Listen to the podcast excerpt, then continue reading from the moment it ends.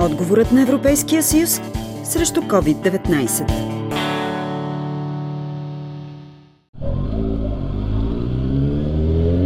Наричат се лесните ездачи. На пръв поглед приличат на банда, тръгнала на рокерски събор.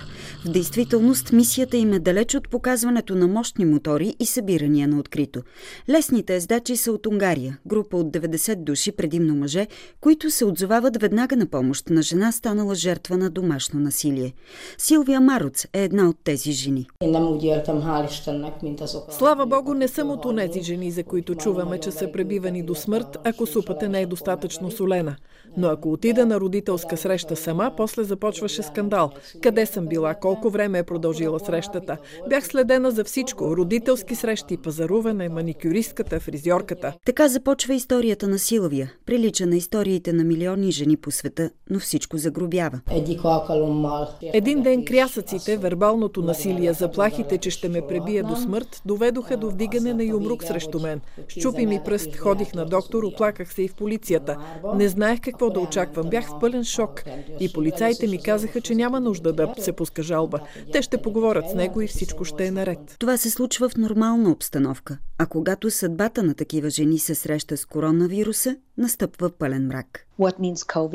Какво означава COVID? Вратите са затворени, всички са у дома и не се вижда какво става вътре. Настъпва пълно мълчание. Казва Евелин Регнер, евродепутат от Австрия и председател на Комисията за правата на жените и половото равенство в Европарламента. Проучване за Европа показва, че случаите с домашно насилие са се увеличили с една трета в някои държави членки на Европейския съюз по време на пандемията. Най-тежка е ситуацията във Франция, където ръстът е с 30%, макар в страната да има добри практики за борба с домашното насилие. В Италия е отчетен 180% ръст на обажданията на горещите линии. В Малта настъпва пълно мълчание. Жените не смеят да се оплачат, казва Евелин Регнер. А в Португалия се наблюдава истинска експлозия на кликове и търсене в интернет на сайтове, но жените и там не смеят да подадат сигнал.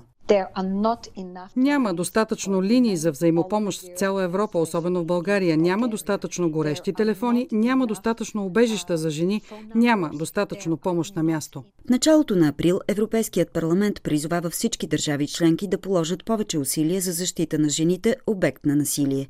И в някои държави са предприяти елементарни мерки. В Германия, например, на гърба на млякото е изписан номер на горещата линия. В Испания жените могат да потърсят помощ в аптеките с кодова дума. В България няма нито една мярка за обикновена жена, освен ако не е много интелигентна, не чете подходящите източници, то жените не могат да намерят бързо начин да получат помощ. Бихме искали това да се промени. В България първият известен случай на домашно насилие в условията на пандемия от началото на април. Тогава във Варна мъж и приятелката му постъпват в болница за изследване за коронавирус. Поводът е болки в гърдите на жената. Дни по-късно тя умира, но не от COVID, а от осложнение в белите дробове, причинено от щупени ребра. Девет са жертвите на домашно насилие у нас от началото на пандемията, сочат официалните данни. На ниво Европейски съюз Данни за домашното насилие у нас няма, твърди Евелин Регнер. България не предоставя данни. Имаме изследване в целия Европейски съюз от 2014 година, което показва, че 23% от жените са обект на насилие от партньорите. Данните, които получаваме за България са от Световната здравна организация. По тяхна оценка 70% от случаите на домашно насилие не се докладват, а при ромското население този процент е дори 90 на 100. Неправителствени Международните организации съобщават, че 3 от всеки 5 жени в България са обект на насилие. Причината за това са различните критерии на институциите, твърди Миряна Милчева, експерт към Център за изследване на демокрацията полицията се опира на разкриваемост, на сигнали и на други. Прокуратурата пък дели противоправните актове по разпоредби на наказателния кодекс, но често не по отделни разпоредби, а по раздели на наказателния кодекс. В съда пък а, имаме дела на първа, на втора, на трета инстанция, че няма проследимост. И въпреки, че няма обобщени данни, от неправителствените организации съобщават, че скритата пандемия върлува и у нас с пълна сила. Статистиката за България се базира само на субективни впечатления на работещите в услугите за защита на подобни жертви. Те докладват, че многократно е нараснал обемът им на работа, че горещите линии са работили почти денонощно, получавайки оплаквания от подобни жертви. Правителството прие национална програма за превенция и защита от домашно насилие. Обмисля се и създаването на национален орган за координация по решаване на проблемите с насилието, който се предлага с промени в Закона за защита от домашното насилие. Институциите отново изостанаха в тази грижа.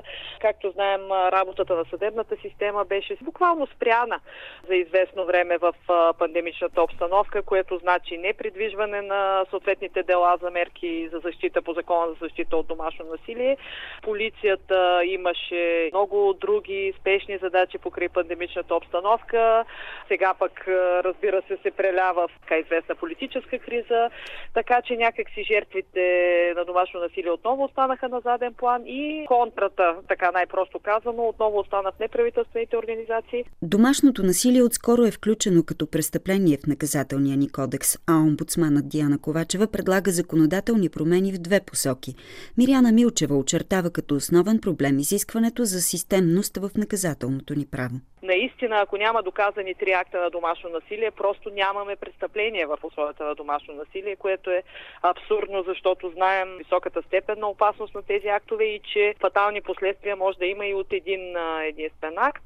И другото, за което се застъпи и което приветстваме госпожа Ковачева е дефиниция на защото физическо, сексуално насилие някакси са по-познати на българските институции, някакси по-ясно се разбира спецификата на акта, как трябва да му противодействаме, докато неща като психологическо и економическо насилие са така малко липсва разбиране за тях. И Евелин Регнер и Миряна Милчева виждат връзка между взрива на случаи на домашно насилие и фактът, че страната ни не ратифицира Истанбулската конвенция. Според тях това решение на България се дължи на грозна дезинформационна кампания. На европейско ниво вече се обмислят мерки.